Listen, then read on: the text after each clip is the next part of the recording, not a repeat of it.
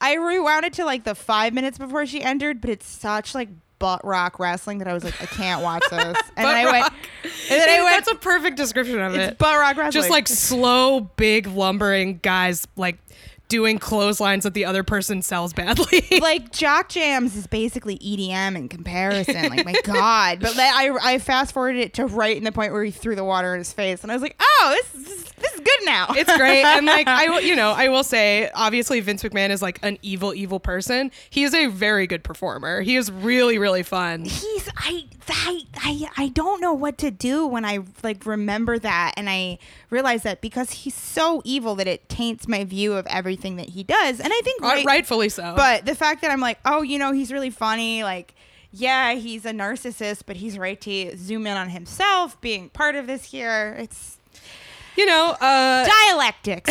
I, if there's one thing I've learned from getting yelled at all week for saying Louis C.K. is bad, uh, it's that you're a very mature person from being able to divorce uh, somebody being a good performer from somebody being a good person. A lot of people are unable to do that and uh, will yell at you about it forever.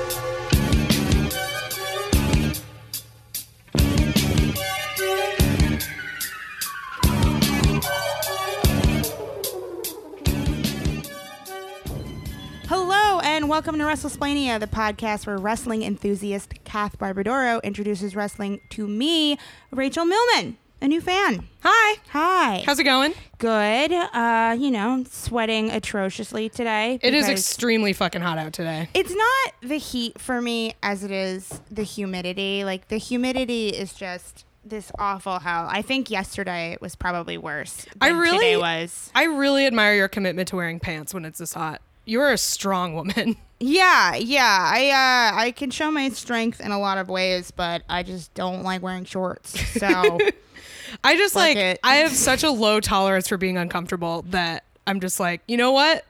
So what I hate is I hate when I feel sweat on the backs of my knees, and if I'm wearing pants, they're They soaked up back there. But also, I've been living out of a suitcase for the past couple days, uh, so I, I didn't actually have shorts in there because I was in Pittsburgh, and then I've been dog sitting, and now I'm here, and then I Yeah. go home after that. So One more thing. kind of sticking it out.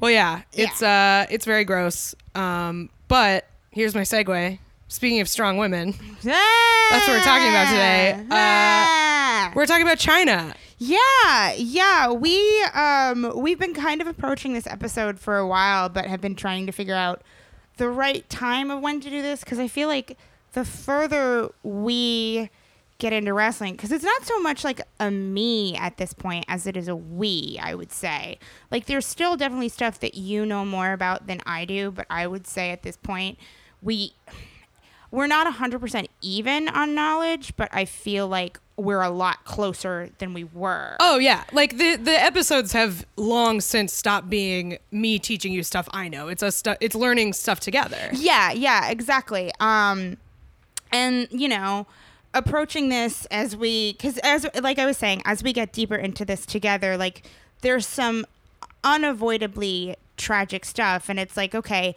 how do we balance the more and more and more tragic stuff as we go further in with like the fun silly stuff. So Yeah. we've been like tempering this episode for a little bit. Yeah, we've been trying to be thoughtful about how to put it together and when to do it cuz like there's there's some like really fun amazing stuff about this that is like totally in the spirit of the normal show but then there's also some really dark stuff. Um I feel like this timing is actually kind of interesting for me at least because I don't know when this is coming out but uh we're recording this at the end of a week where I have just eh, been hit with like an onslaught of like misogynist harassment from the internet um, because I d- don't think Louis C.K. should get to work in comedy clubs. And uh, a lot of people on the internet think that that means I'm a fat cunt and they should tell me that a lot. So I just feel like watching Chyna this week was really great and like kind of healing, but also really emotional for me because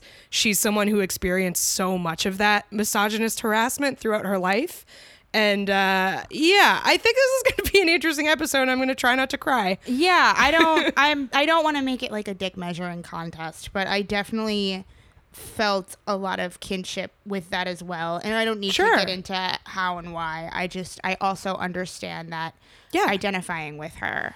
I mean, we're both women, first of all. So, like, we have experienced our share of misogynist harassment, but we are also both women on the internet. Yeah, and I've been doing it for like a pretty long time in terms of logging and the posting mines. And before I go any further, I want to say that like you know, everyone's sort of experience with this stuff is individual and there's it's a sliding scale, I guess, but like me getting like it's I don't want to say that anyone's pain is lesser, but like she dealt with a lot more.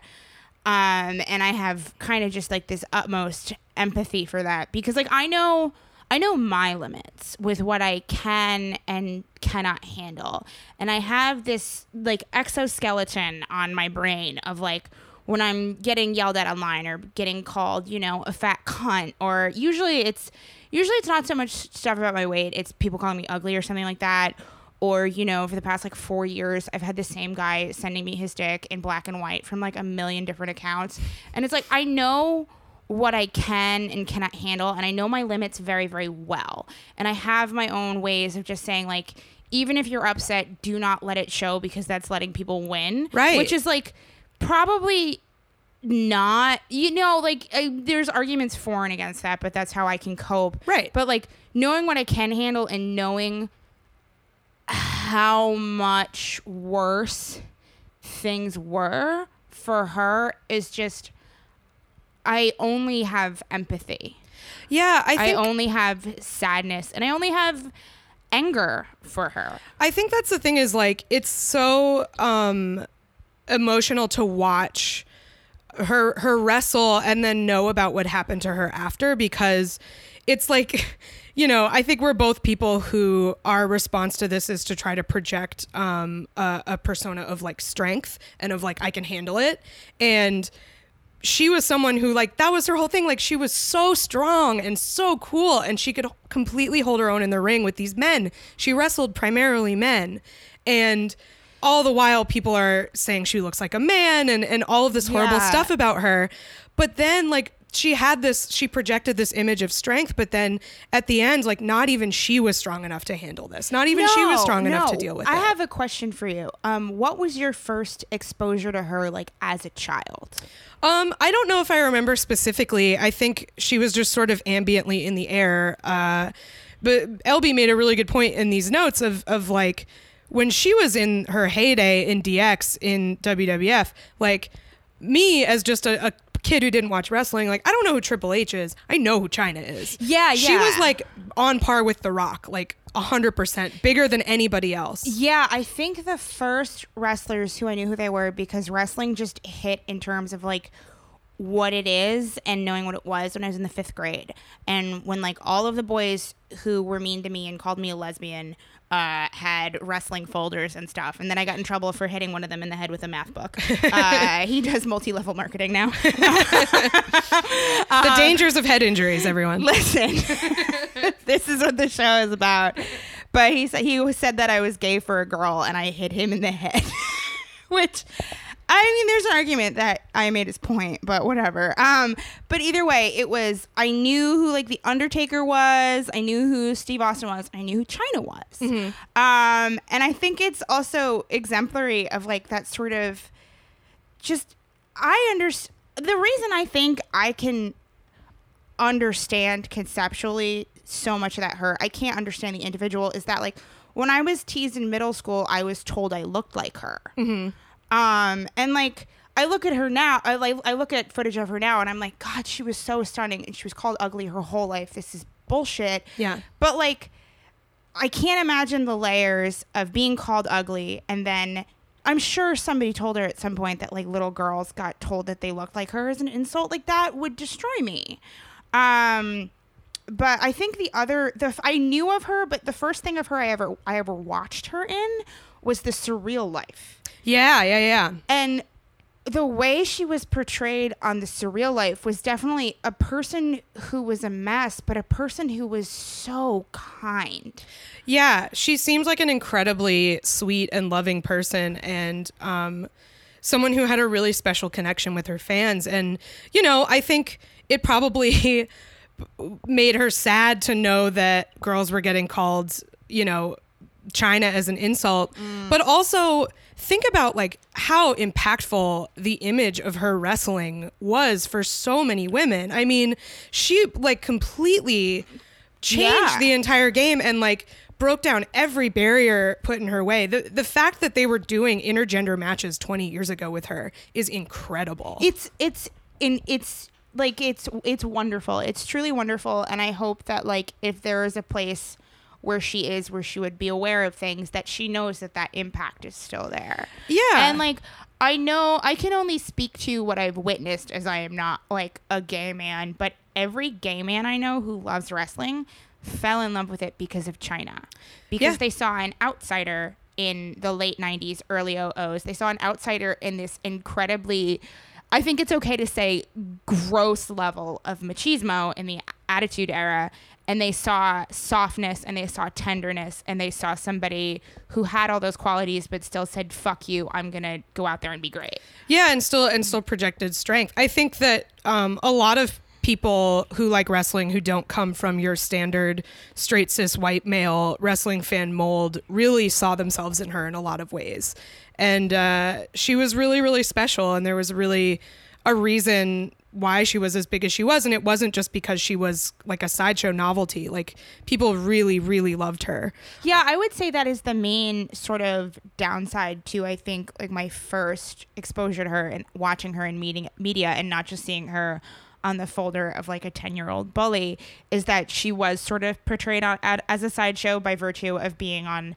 the TV show where right. know, that's that tv show is a sideshow. It's a complete it's a complete sideshow and Yeah. it launched you know this incredible network of so many other sideshows who I like love obviously but she was on a show that was mostly known for Vern Troyer getting drunk and peeing off of a scooter. Right. and like he is another tragic story that I don't think he intersects with wrestling much so we're probably not going to talk about him here but there is like a great sadness there as well um, there's so many people whose lives were really sad that were on the surreal life That's yeah. I mean, that's what that show was for. It was a showcase of human misery of moderately famous people. but it was also really good I, I, it, it, uh, it deeply, deeply upset me. I would probably I couldn't watch it. hate it now, but at the time it was this introduction to like, you know, you have this camp goofiness, but I wound up watching it and sev- um, sincerely liking almost everybody who was on Yeah. it because they were human. They were human, and I think everybody on those types of things. First of all, they're all famous people, so they're charismatic, and second of all, they're all fucked up famous people, so they deeply, deeply want to be loved and liked, and so they are. That is very that kind of vulnerability really um, resonates with people. Yeah, and like we planned a different bonus to go in tandem with this episode, but I was almost thinking about pitching like, what about a surreal life show episode? But I felt like that would be kind of disrespectful Yeah, her. I think it'd be dark. I think it'd be It would pretty be, dark. It would be very, very dark. But like, you know, these people who want to be loved so badly that like you, you think about Flavor Flav and uh, Brigitte yeah. falling in love together on the show because they wanted to be loved so badly.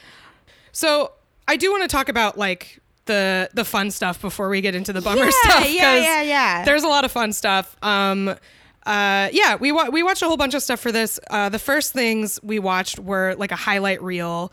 Uh, from Raw of her um, basically just kicking ass and being awesome. Yeah. And then uh, we watched her do the the DX split, which uh, I adored. I really liked it. So I feel like this was like such a good intro, not only to Chyna, but also to like the DX's whole deal, because their whole deal was just that they were like, they were those nine year old boys that were assholes. Like they were just. exactly. and like watching that, and like I already knew that there was a reason those like nine and 10 year old boys were so mean, but it's because they're dumb. So they're these overgrown children and they like do the suck it thing and they moon people and everything. So that's what the DX split is. They're all gonna moon everybody. Yeah. And it's like the joke is like, oh no, are we gonna do the DX split? Like, are we gonna break up? And then they all try to take their pants down. And Chyna, this is like her first speaking role on Yeah. WWE. Says like, hey guys, I think people are sick of looking at your asses. And then she does a DX split and she takes down her pants and shows her ass and everyone goes nuts. And they all do all the men in the ring do like a pratfall about it. Which is amazing. Yeah, I think Jim Ross says I didn't know that she wasn't mute, which is like okay. but yeah, that's the first time she spoke in the ring. But she did. It's so funny. But like, there's so many ways that you could, I guess, like analyze it if you wanted to. Like, I watched it and I was like, imagine the takes that could generate from this today. Of like, is she reclaiming her femininity? Right. Is she doing a sort of like pick me feminist thing or whatever it is? And then you go like, no, this is just like really funny and dumb. And I'm going to argue that like yeah, is she being objectified? Fucking duh. But I think inter in the lens of like, you know, what is this, 1999, 1998? 1998 WWE, a woman saying, fuck you, I'm going to do this, is her being accepted into that fold and is her being, you know, given the respect of somebody on their equal level of these idiots who do the fucking suck it move. But they also make the most money, and that's what speaks in McMahon land. Yeah, I mean, I think that's like what is so interesting about this clip is that like it is all of those things at once. Like her showing her ass is funny, is cool, is sexy, is objectifying, is empowering. It's it's all of those things and it like that sort of like overflowing of meaning from it is what makes it so fun to watch. And then, you know, like she does it and people are like wow, great ass, I love this. But then like Triple H is high fiving her, and they're all like, you know, celebrating their like DXness together and like doing the suck it and stuff. Like it's not like she does it and then everybody grabs her ass or something. you yeah, know? that would be very gross. Yeah. So like I th- I just thought this was like a very fun uh introduction to like what their whole deal sort of was. and also her ass looks amazing. Holy shit. Yeah.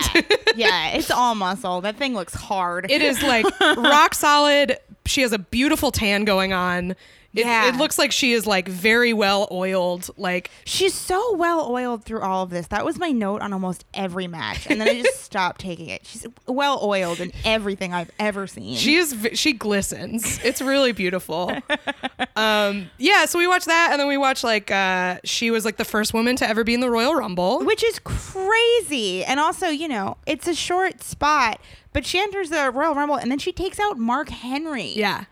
What the fuck? It rules. It's so good. I also especially like that um, the commentary frames it as like she went after Mark Henry because he was sexually harassing her. Like he was talking about how he wanted to fuck her. And so she went right after him. And again, it just sort of made me realize like this character must have been so cathartic for for anyone, for women, but also just anybody who feels like people don't respect them, you know? Like what a hero. If if you think about wrestling as like you know escapism and like superhero stories for people like wrestlers are these figures of of um like aspiration for people. They do the things we can't do you know? Like stone cold yells at his boss. We all want to yell at our boss like all this stuff. I feel like Chyna is really that.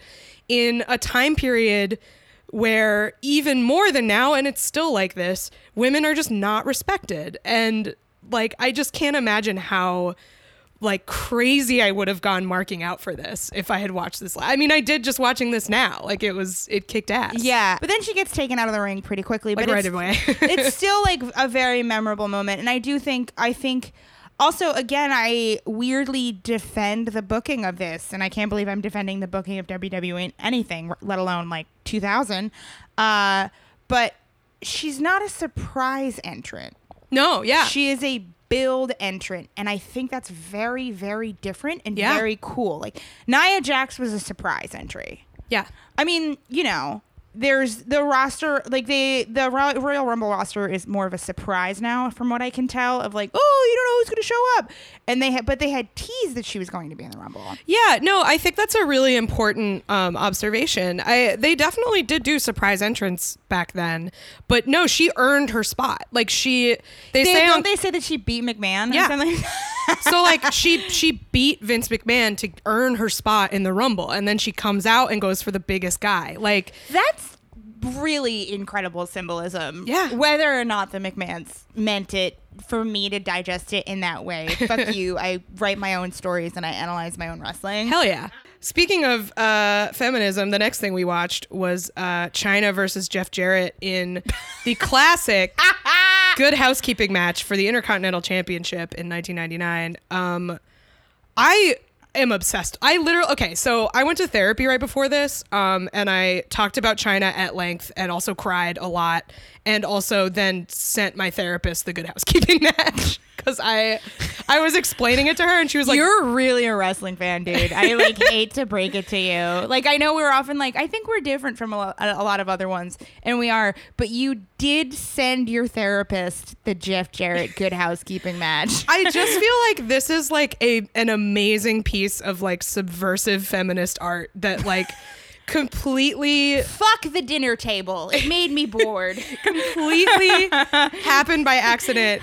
But like, this is okay. So if, if you don't know, it's definitely worth watching, even if you like don't care about either of these people. I don't know why you wouldn't care about Chyna, but like, it's just a crazy novelty, even outside of all this stuff. But so it's they go into it, and it's like Jeff Jarrett is misogynist, and he's like women belong in the kitchen, and he's clearly the bad guy, and Chi- and is just like Chyna, you don't belong here, because again, it is hugely unprecedented that she's wrestling the men. Yeah. So and and Jeff Jarrett is very obviously supposed to be a heel here, but like there was trepidation about this, like from a lot of people in the company. The I'm idea, so glad Twitter was not there. God. was- God. thank goodness. um, Fuck. yeah, thank goodness. Uh, but yeah, so he's like, he's the bad guy. There, I, I feel like it's again another example of WWE sort of commodifying its dissent, like Yup. making making this sort of meta commentary folding it into its its kayfabe storylines but i feel like this is an example of them doing that well. Um but yeah so he's a misogynist so they're they're gonna he's the intercontinental championship champion. Chyna is gonna challenge for it. Again unprecedented that a woman would challenge for this belt. And the stipulation of the match is that they can use any object as long as it is a household item that is the stipulation The only true disappointment I had with this match is that there was a cast iron frying pan on that table and it just gets pushed to the side. And I was like, fuck this. it gets used yeah, but like it should have been front and center. There should have been a scramble for it. Like it should have been like It should have been the main weapon. the yeah. main exactly. like they could have killed each other and I would have cheered. I do. I did take note of when it is used though, because it's Chyna hits Jeff Jarrett in the head with it, and that image is just that's like out of like Andy Capp. Like that's Yes. like an old like. I uh, ate Andy Capp fries while I was watching this match Oh, because wow. I found them in a bodega and was like, "What, Dude, I love Andy Capp fries. They were ranch fries. They were pretty close to here. I like the ho- I like the hot fries. Those are my favorite. The hot fries are good, but I had I saw ranch fries and I wanted them. uh, But yeah, it's just like that's such a classic archetype of like the haranguing wife in rollers, like waving a frying pan. But it's completely like turned inside out here because it's like Jeff Jarrett is this like weaselly piece of shit, and you're rooting for Chyna.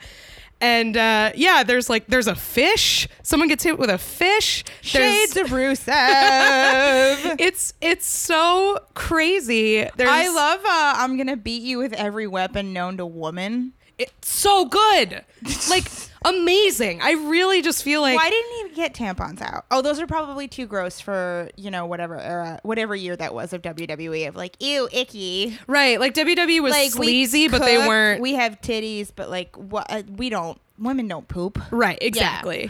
that would have been too abject for them, but it would have kicked ass. If they did this now, like put Priscilla Kelly in this, it would kick ass. Oh yeah, she should do an homage match, like for sure, and she should fight Jim Cornette. Oh, that would rule.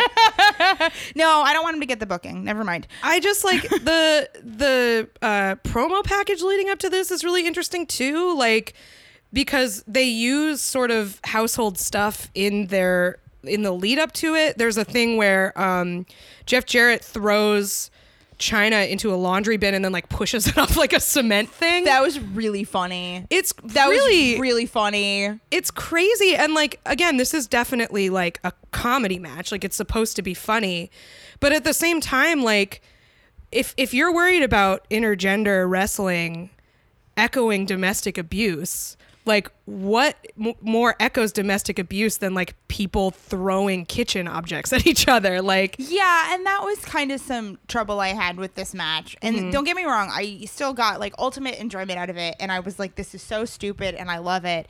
But also, without getting too far into it, like that's a little rough to handle. Yeah.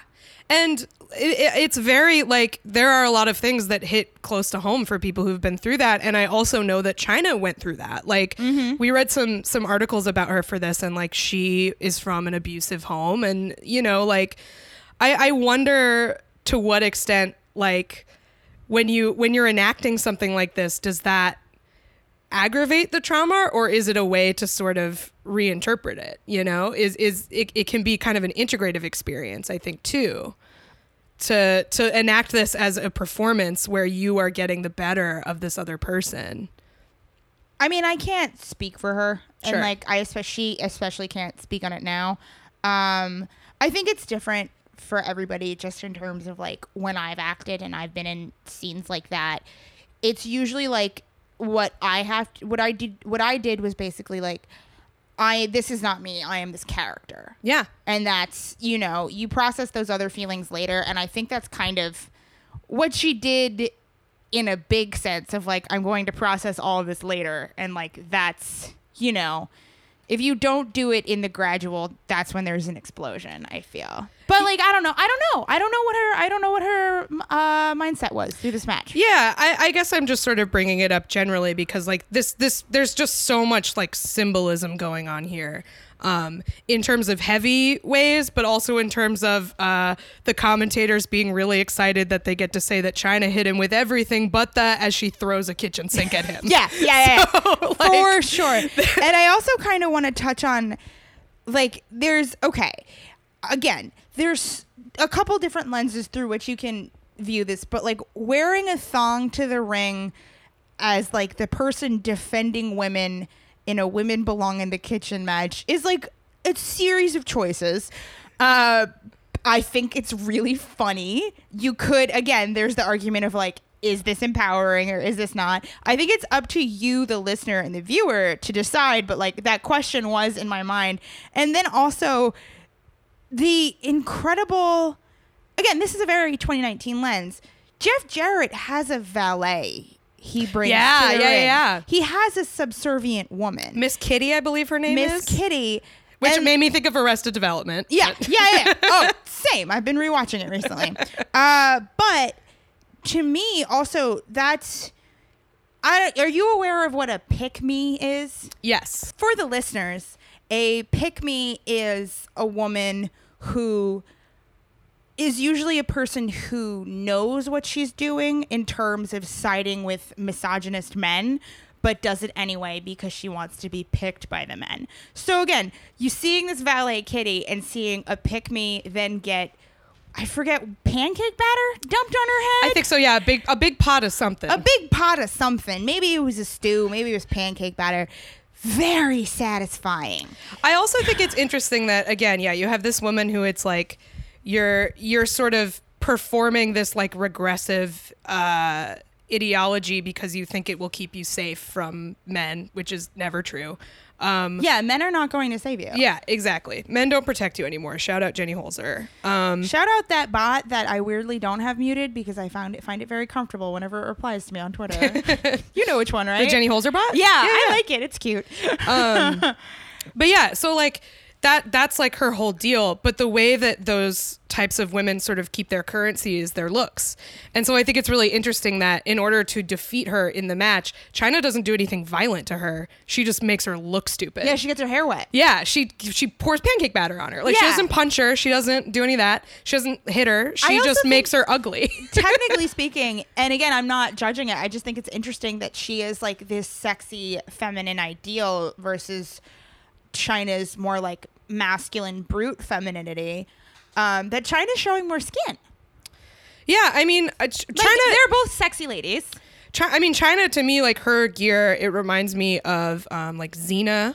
This was like the era of Xena, warrior princess. It's very Linda Hamilton to me. I can see that. Um, it's kind of dominatrixy. Yeah. It's definitely like it's definitely sexy, but it's sexy in a, a different way than In like a classical feminine. In a reclamation way, I think. yeah. Yeah. I'm- uh, yeah. I just thought it was interesting and I wanted to like point it out. For sure.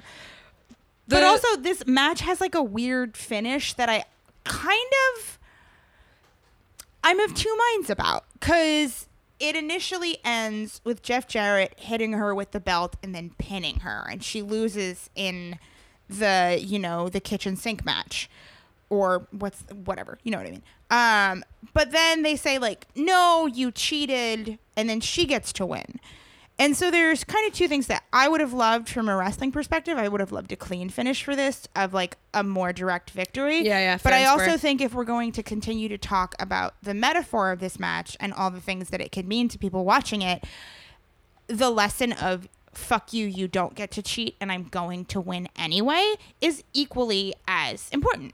Yeah, um, I, I I definitely can see both sides of that. I mostly just find it very funny that they have an argument about whether the belt is a household item. that to me is just very funny. Like, like uh, the commentators are like, "Well, it's in Jeff Jarrett's house," like, which I just think is really good. It's well, I mean, you get. I feel. I thought the argument was going to go like, well, women should they wear pants and should they have belts for them?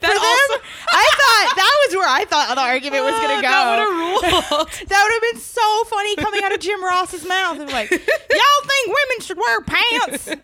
Very good to me. Uh, yeah, but yeah, then she wins and, and she hits him with a guitar, and then there's some commentary confusion about whether a guitar is a household item. If which it's in is Jeff Jarrett's funny. house, Again, it's a, of course in Jeff Jarrett's house because that's what he always hits people with. So it's fine. Um, but yeah, and then she wins, and again, like this is a huge deal. Like this is oh not. god. This is like women were so irrelevant to this entire thing that they never even bothered to indicate that this was a title specifically for men because like of course it's specifically for men. Yeah. So the fact that she wins it is like so fucking cool. And I the last thing I want to say about this match is right when she wins it, um they cut the to an audience shot of these like very clean cut like looking white women, like very much people, you know, I don't know who they are, but like if we're talking about this good housekeeping match, I'd be like, they cut to housewives. Yeah. Like they cut to the people that Chyna is sort of representing in this. And they're going nuts. I and love it's that. it's great. Like it it it made me feel so good. And uh I just think this is like so interesting and like to some extent accidentally interesting, but like No, it's nowhere near as interesting as Vince intended it when booking. we are squeezing a lot of water out of a rock. but I think we're right to do it. Uh, another fun thing about this match is um, this is the legendary story where Jeff Jarrett uh, held the WWE title for ransom and said he wouldn't drop it to Chyna unless he got three hundred thousand dollars, which is pretty sweet. What I mean, piece of shit. I yeah, that's the thing is like that like sucks because mad it's. at it? Kind of. Long term? No. That's the thing is like I'm only mad at it because it was this match. If you did that against like any old competitor, I'd be like, good for you, man. like yeah, no, that's you're being sexist. you're being sexist. you're using sexism to your financial advantage, which is canceled, bitch. I just look. There are several sides to that story, but it is a very funny it's, story. it's very Jeff Jarrett for sure. exactly. so, um, another thing that we spent a little bit of time on was uh, the storylines with with Chyna and Eddie Guerrero. Oh. Yeah, I can't like if you think about this time in WWE as just like so much sleaze, so much crass and and I don't even mean that in a negative way, but it's like it's like DX. It's like fun, crass, gross body, childish, whatever. Like that was kind of the rule of the day. To have this relationship, they had such good chemistry and there was just something so sweet about them together. Yeah, yeah. There was. I mean, I assume the terms of the relationship was pure kayfabe. Yeah, that's Yeah, my 'cause he was- understanding. He was, married, but like, there is an actual tenderness between them that is so palpable. yeah, he was nice to her in a world that was not very nice to her. yeah, really. I mean, it, it's interesting because like we haven't really talked that much about the behind the scenes stuff um, that was going on with her in WWE, but she like she came from like a very unstable background. She, when she got to WWE, she really felt like she had like found her people, and she really adopted that the people in that company as her family. And uh, she was with Triple H for a long time, and then you know it's it's a famous story among wrestling fans that he uh, left her for Stephanie, and uh, very shortly after that, she left the company. Yeah. And the circumstances under which she left the company are uh, subject to debate. She said that they screwed her. They said that she demanded too much money, which, you know, They as a lady, her. like that means they screwed her because fuck that. um, but yeah, so like she really felt at home with these people, but also people were kind of doing her dirty. So to see this relationship that just there it seems like there's so much respect and mutual admiration and tenderness and sweetness there. It's it's really great.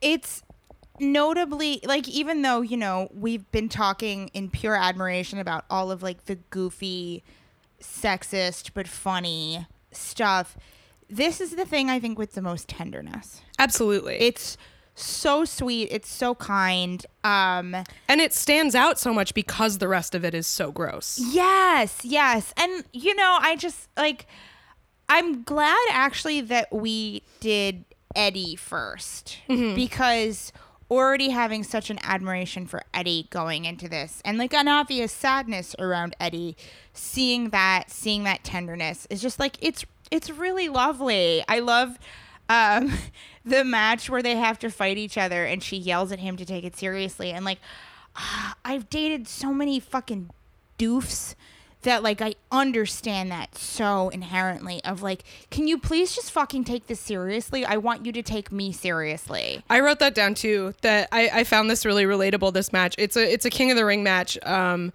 and uh, yeah, they have to go against each other. And she's telling him beforehand, he's you know, oh mamacita, like all that stuff. And and she's just like, I'm not your mamacita right now. don't now. underestimate me. And you know, I like this isn't about anybody in particular I've dated because I've I've dated a few comics and like everything's fine, it's all good. But like when you date somebody in your industry and you're a woman, it's complicated. It's really complicated. And there are times when you feel that frustration of like I know that we're in a romantic relationship but like I want I also want your respect as a colleague and trying to navigate that situation is is really difficult. And so I thought the way that they played with that in this match is really great. I mean, I'm just gonna say like divorced of because I used to do comedy, but not anymore. Just as like a person existing in the world. Yeah. of like you know i don't think it's any secret that i've met a lot of partners from twitter and it's like so we sort of inhabit those same worlds and it's like no you're going to respect me and you're going to give me my due and i've had that even happen with friends that i've made of like okay yeah you know like you and I have become friends, but like you get to respect what I found. You get to respect what I think. You get to respect what I've created. And if you don't, I'm going to be mad at you. Yeah. Um and and I just think like the way that that dynamic kind of goes back and forth in this match is really interesting because like it is sort of Eddie being sweet at first and Chyna getting mad and the match is also like good. Like Yeah, it's the a match good match. very good.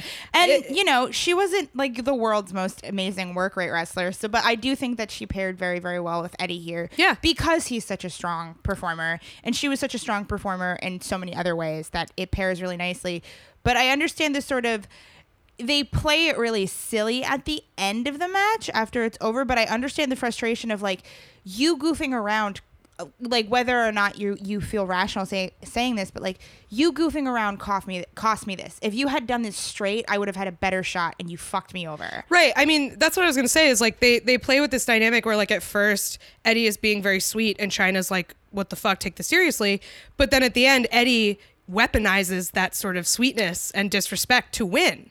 So it's like it's Not a fan. It's both things. Like it's both. It's the way that that sort of patronizing masculine view of women fucks us over in the end. Like it's it's that sort of like I'm not taking this seriously because you're not really a match for me, but then like the you know the the lowered expectations are also what I'm going to use to fuck you over. I'm also not going to let you win. Like I'm going to act like I'm going to let you win and that I'm such a good guy and then I'm not going to let you. Yeah. And it's like yeah, it and we're talking about this like very deep complicated um kind of power dynamic between men and women.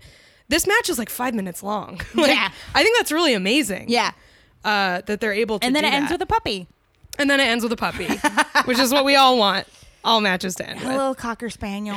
I think it's some sort of Springer Spaniel mix. I'm pretty sure based on the ears. Um, but of just kind of like it. Actually, I okay, the puppy is very cute. I loved looking at it. Duh. but I actually felt that that kind of cheapened it. Yeah, I agree. That it also cheapens the Eddie character and it cheapens that guy from giving her the full respect she deserves. Right, it's manipulative. Yeah, is what it is. And I don't like thinking of Eddie Guerrero that way. Uh, yeah, I, I, th- and I think that this is sort of like again them sort of undermining this innate sweetness and chemistry that they have. Yeah, Um, they have such good chemistry, and also like. I love a short king. I love a positive short king relationship on screen. I saw this like I was trying to find it today. It was like a tweet that was like an ASCII like uh have you ever seen it? It's like a big muscle cat like muscle ASCII art with like a cat face like crossing its arms. And then Yes. there's like a little short one next to it. Yeah, And it was it's just Chyna and Eddie Guerrero. Like two two jacked uh cutie pies. Just of various different sizes. But no, they Me uh, at the grocery store, my mom, yeah, or whatever. Yeah, yeah, exactly. yeah. It's that, but it's Chyna and Eddie Guerrero. No, it's so cute. it's so cute. Also, I didn't realize this until after I watched all of this. In my mind, she has been six four forever. She's 5'10. Yeah. Which, like, is weirdly, I was like, oh, she's not that tall, which is crazy. She's very tall. She's tall, but like she's more just like jacked to shit. She's, so jacked. And she has good posture. So that, Yes. that adds like six inches to me. yeah, totally. Um but yeah, and then we we watched some some fan vids of them which were so sweet. Can I talk about the use of one hit wonder Omi's cheerleader? and I mean this sincerely. Go off. Go off. There is something that is so loving and wonderful. And we have talked about the power of fan vids set to like dashboard confessional or whatever before on this show. But there is something about like selecting this to me very average a couple years ago summer hit and being like this is the passion and this is Yeah. this is the message and this is the lightheartedness and this is the joy. There's something so wonderful in that.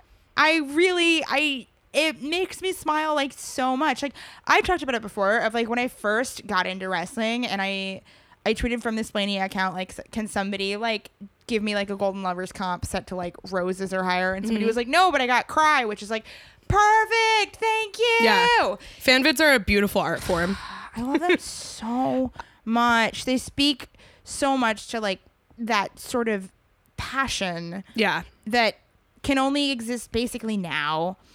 Um, can you imagine like fan vids from people like literally cutting and taping uh film together? Like that's dedication for sure. Um, but yeah, the fan vid itself is just like it's so sweet. I love it so much. And I actually do have to say, like, for someone who is like, eh, that song's average, I don't go out of my way to listen to it, it works so perfectly. It does. And it's just like again, I think the thing that makes fan vids like so interesting is that they're so personal.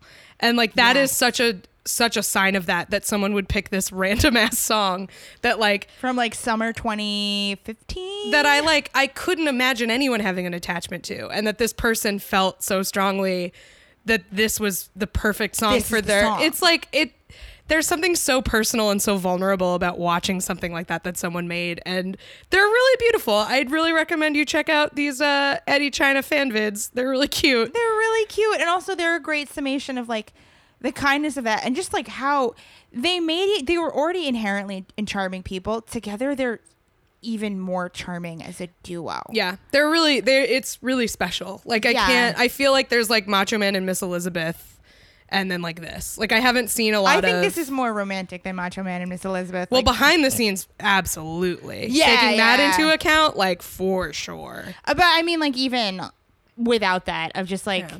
It's so sweet, It's so sweet, and it also like it and it seems like he was like maybe the last person to be gen- genuinely nice to her. it it takes on a really uh like tragic tone when you think about what happened to both of these people after Yeah. this. Like it it really is. It'll it'll really hit you in the gut.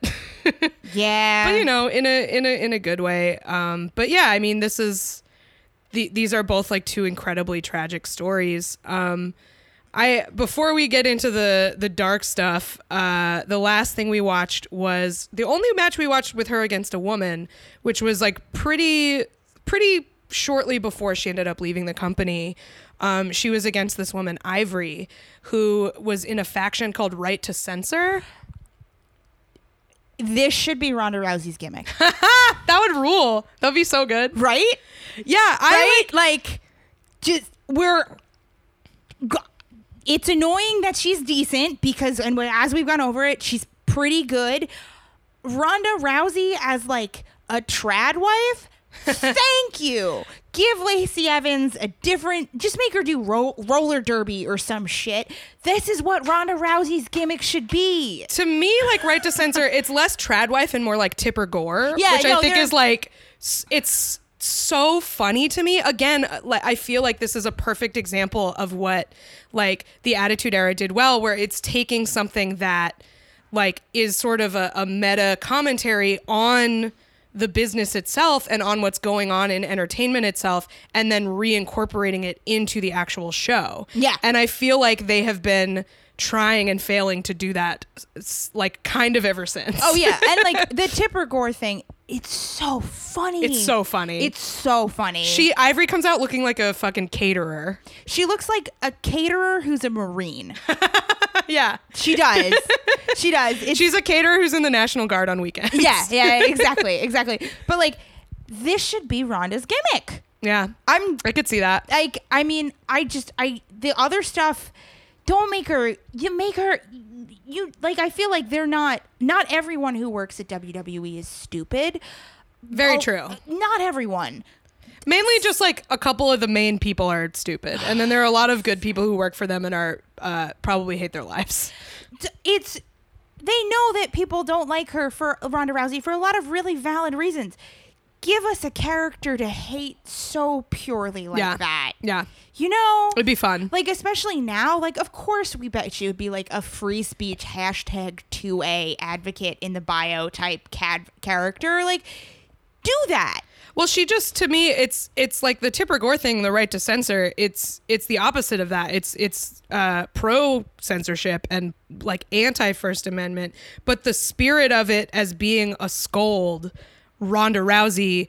Uh, already exudes so strongly like Yeah. she's just such a scold like Yeah. every time she talks she just seems like the most dour like moralizing asshole Yeah. yeah it'd be really fun I think it would be perfect. I also can't believe that she wasn't the women's champion until 2001. Yeah, right? Well, because she was wrestling the men. I mean, I guess, and I guess that like she's obviously like sexual and attractive, but not in a way that they were using the women's roster. So it makes sense, but it's also like what an insult. yeah, I mean, I, I don't know. I, I really haven't seen a lot of like what Chyna thought about this. I feel like if anything, it's sort of insulting to the other women. like that you're just like, oh well, we're not gonna let like the, we're like the person who's like the best isn't gonna wrestle you guys because you guys are just here for TNA and she's Yeah. wrestling like. But I also uh, don't know when the women's title started. To be fair, Yeah, I, I'm not sure either. I, I'm really unsure about what was going on with women at this point um, in the company, but like they were wrestling. I mean, there there were divas and stuff. So Yeah. th- there was, I think, a women's division, and it is weird. I feel like there there are definitely arguments to be made on a lot of sides that it's like not cool that she didn't wrestle women for a long time. Yeah, yeah, definitely. I just uh, right to censor stable is so funny. It's Just, really like, funny. A bunch of marms. But like it is interesting to see her wrestle a woman after wrestling the men cuz like it it does look weird because she's so much bigger than this woman and it just doesn't seem like a fair fight at all. Oh, I love her gear in this, by the way. her gear is amazing. She's wearing this Her- like beautiful purple bikini. He's it's like Brandi Rhodes level good gear. yeah, and she has like a headdress. And she's wearing she's oiled to shit. Always. Her bod looks fucking sick. Yeah. Her body I mean like her body always looks pretty sick, but like I just, you know, I looked at it and I know everyone says clean living, but like that's just such a good amount of steroids. Yeah, I mean, I don't know. I, I couldn't find. I like definitely assumed she was on steroids. No, but uh, I, I feel like, and I'm not saying this as a mark against her. There's no way.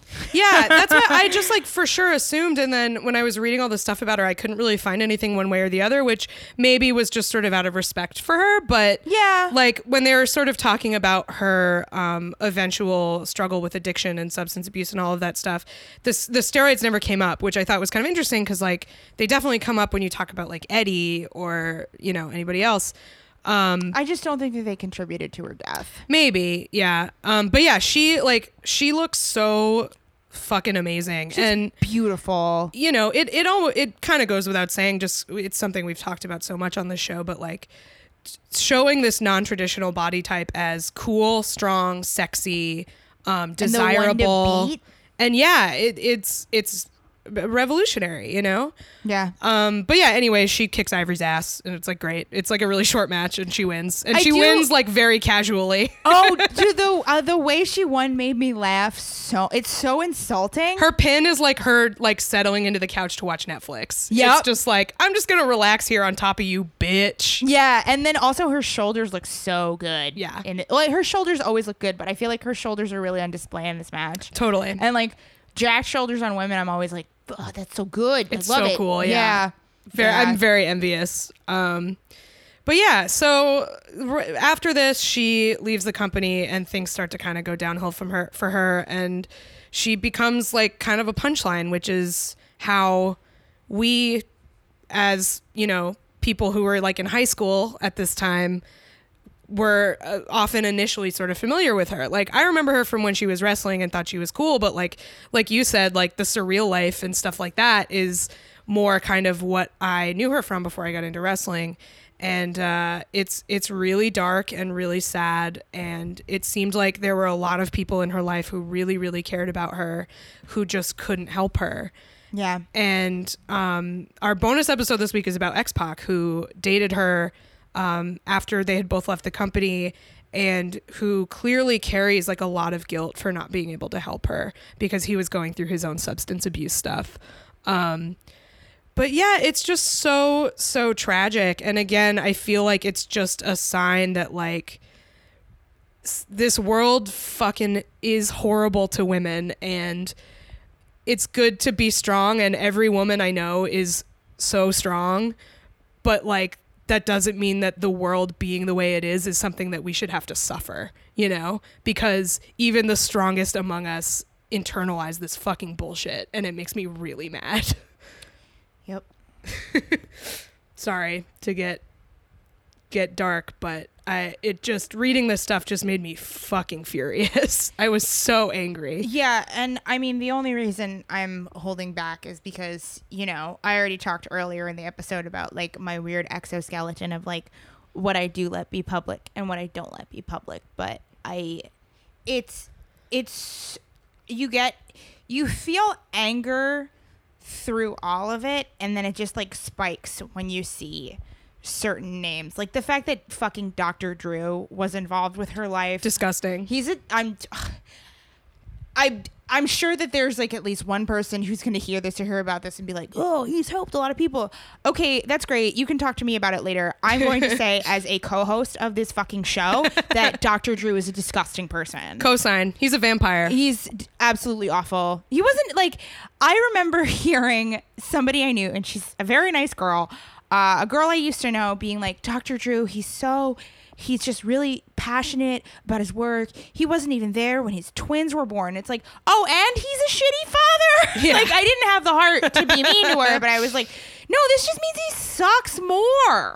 yeah, and the the sense I got from um, reading uh, some stuff about sort of Chyna's later years was that like she was surrounded by a lot of people like that and oh, Vultures. yeah, vultures and uh, people who were really manipulative toward her and who really mistreated her, and um, she, you know, she had her demons. Like she was really awful to people in her life, including X Pac, like at the end. But it's because she was being taken advantage of by all these people who didn't, who just wanted to capitalize on her specialness, and and didn't and couldn't help her, and it's infuriating. there's a lot of i thought it was really interesting that in the first couple of matches we watched uh, i think it's jim ross keeps saying like hell hath no fury like a woman scorned. Mm-hmm. And that's all I can think about is that fury in her final years and how that fury could only be directed at herself. Yeah. And that's that's so sad.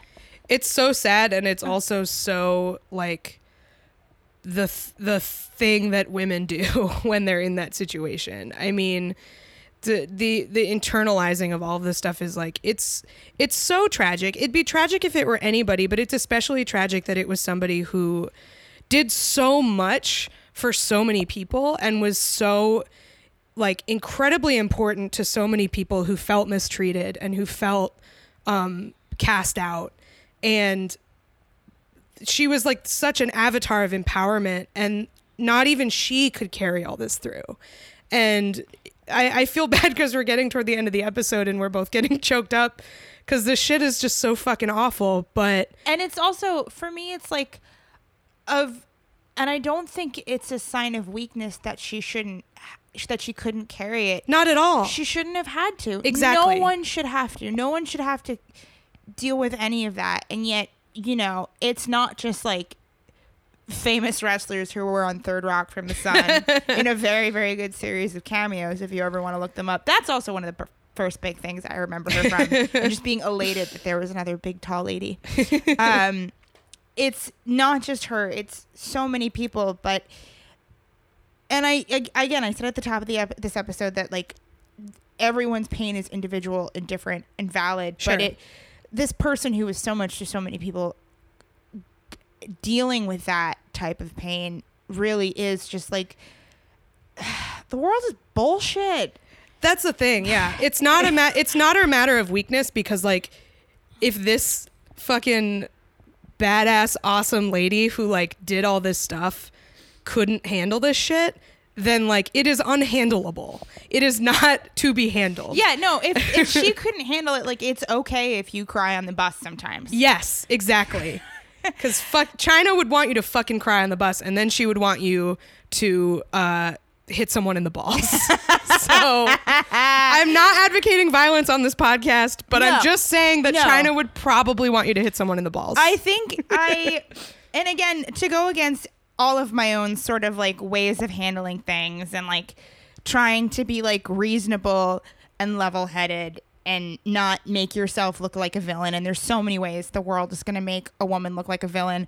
I think I'm going to cite something that Kath said this week that no offense, but fuck being reasonable. yeah. Fuck it. Fuck it. That's like really how I'm feeling this week through all of this. It's Yeah. just like being reasonable is for cowards and uh, you don't have to accept the way that you're treated and you don't have to rationalize it and you don't have to justify it if you don't like the way you're treated that you are you do not have to accept that treatment. Yeah, and you can you can say something and say like fuck you. Like at least own what you're doing to other people. Yeah. That's what really gets to me is when that like they, they the WWE still hasn't owned what they did to her. Like they Right. get, she has the induction with DX, but like you, we They fucked her. They fucked her. Yeah. They fucked her. They used her and they threw her away and it's bullshit. Um, and I want to hit someone in the balls about it. So uh, On that note, on that note, um, on that note, you can pay us to hit you in the balls.